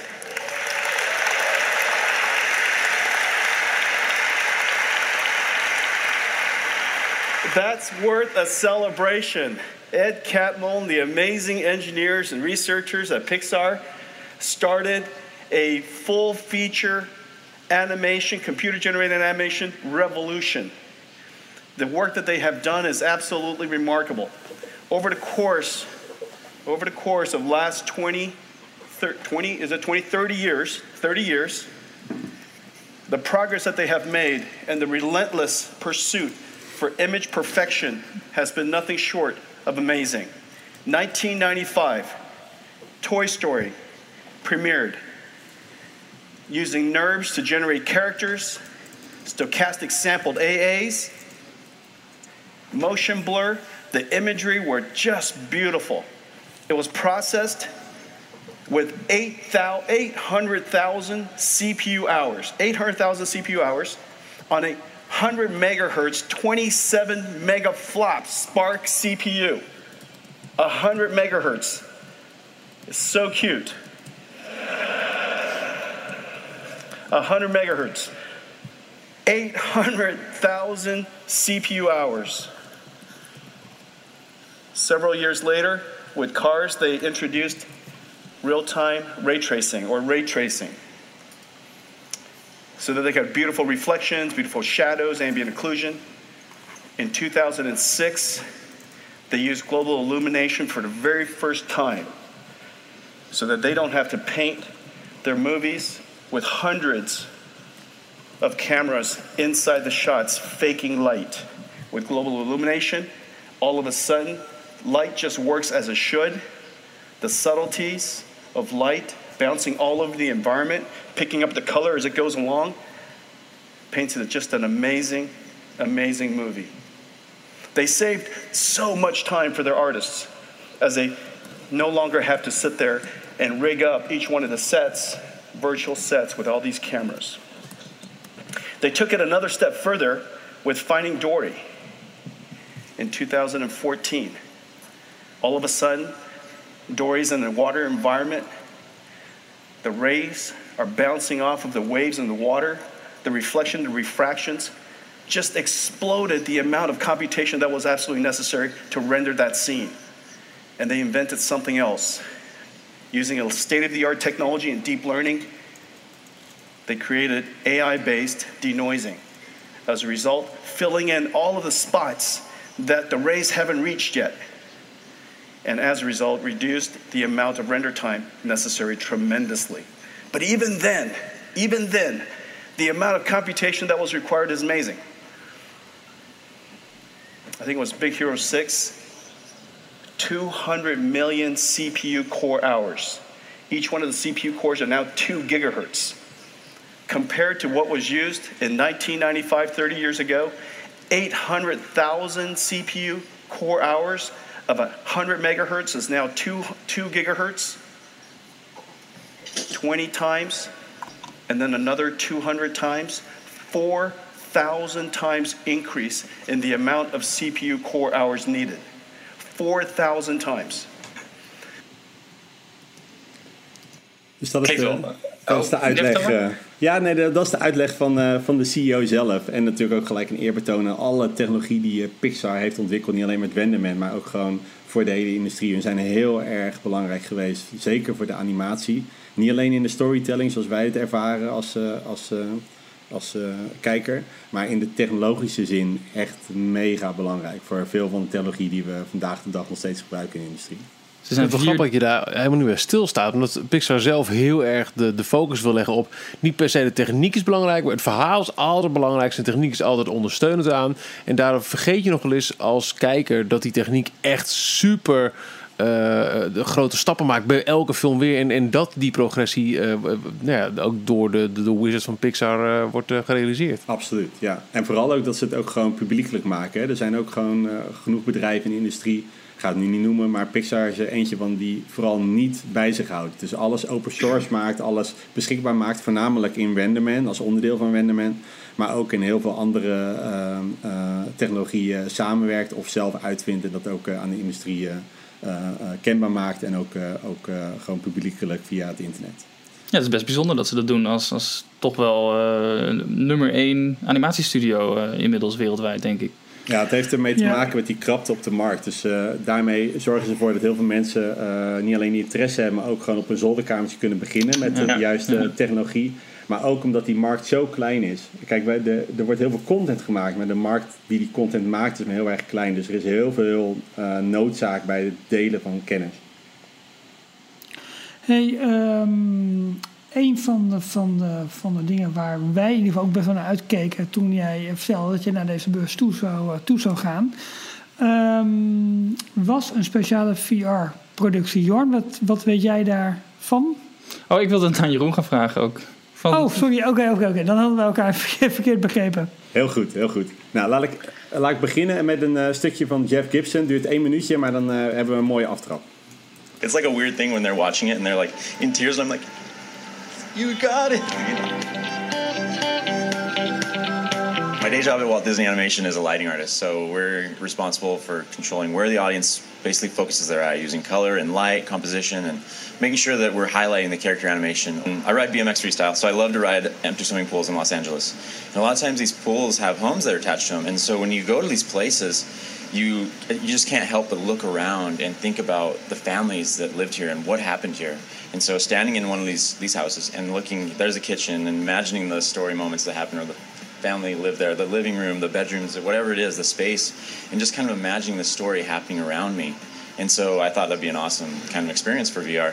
In VR, you can look everywhere, right? Like, how do you control where the audience is really looking? And so, as a lighting artist, that's something that's really, you know, that's what I do every day. So, in VR, I wanted to use colored light, motion to really highlight where the story is. And so, the audience, when they view the film, they know exactly where to look. I think that this, it's so cool to come back to SIGGRAPH having this experience. Directed the first VR short film at Disney Animation and being able to share it with the public for the first time. This is the first time it's been outside our studio's walls.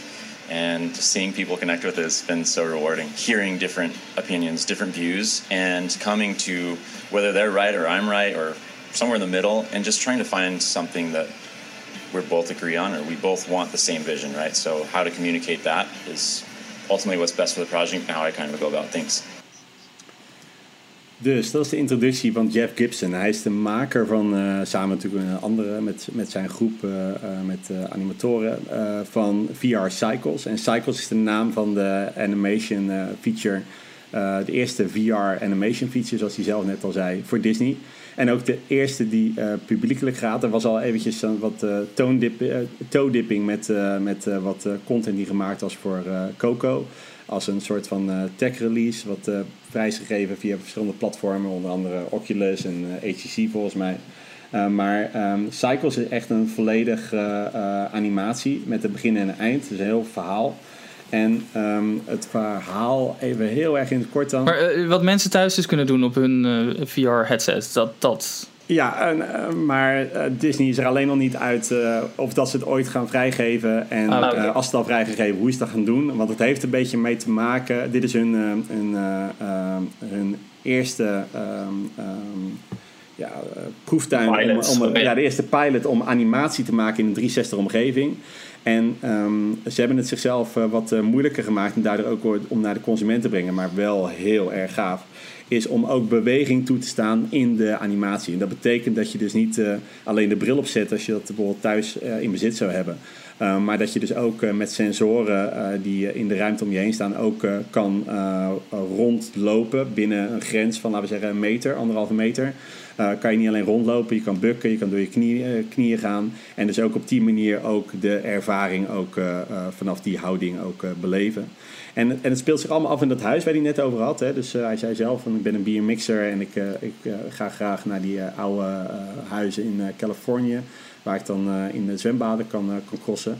Ja, die lege zwembaden met zo'n. Die hebben zo'n. zo'n ja. ja. en zo'n betonnen zwembad met zo'n echt zo'n typisch Californië bungalow villa. Um, Dat zie je dan in zijn volle glorie, uh, in zijn gloriedagen. Daar komt dan een, een, het is heel moeilijk om kort te vertellen, want het duurt best wel, de animatie duurt best wel lang. Maar is dat er komt een jong stel binnen. En dat jonge stel, dat is duidelijk uh, dat het hun eerste huis is. Helemaal enthousiast. En um, dat jonge stel, dat zie je in een flits als soort van videoband die vooruitgespoeld wordt, zie je hun leven leiden. En uh, dat is uh, uh, natuurlijk gezellig hebben met elkaar, filmpje kijken, komen mensen op bezoek, er wordt kerst gevierd, enzovoort, enzovoort. heel erg American. En dan vervolgens komt er een, een, wordt er een kindje geboren, een dochtertje. En dat, um, dat dochtertje zien we dan ook weer met een flits zien we dat groter worden. Er zijn af en toe tussenpozen waarin, je, waarin de tijd wat langzamer gaat. Zijn belangrijke momenten in, in, het, in het verhaal. Tijdens dat hele verhaal kan je dus rondkijken. Maar er wordt door Disney heel erg gestuurd om het niet verder. Uh, het verhaal speelt zich altijd af in 180 graden. Dus een halve cirkel. Um, uh, daarin zit de animatie waar je naar uh, gevraagd wordt te kijken. Dus dan kan je natuurlijk heel erg, nog steeds heel erg bewegen. Kijk je achterom, of ehm, ook al draait de animatie met je mee, er is altijd een achterom natuurlijk. Uh, dan uh, vervaagt de kleur en op een gegeven moment vervaagt de animatie en is het zwart-wit. En dan is er ook niks meer om te zien. Dan ga je weer terug, dan komt de kleur langzaam terug in de saturatie en dan gaat de animatie ook weer, uh, weer verder. Um, en op die manier proberen ze te sturen om te blijven kijken naar het verhaal in een 360 graden omgeving. Dus je kan naar de vloer kijken, naar het plafond, naar voren, naar links, naar rechts en je kan ook bewegen. En terwijl dat dochtertje um, groter wordt, zien we um, vervolgens een uh, volgende fase uh, um, ontstaan waarin dat dochtertje natuurlijk het huis verlaat, gaat ook de eigen pad op. Ehm, man en vrouw worden ouder. Uiteindelijk komt de man in dit geval als eerste te overlijden en blijft de oma over. En dan, um, dan, dat weten we eigenlijk niet, maar er komt dan een flitsmoment. En dat flitsmoment, er zitten een paar grote flitsmomenten in om tijdsbestek te overbruggen. Dan uh, vervolgens um, uh, staan we in het huis en dat huis is, uh, is helemaal netjes, helemaal klaar, zo goed als leeg.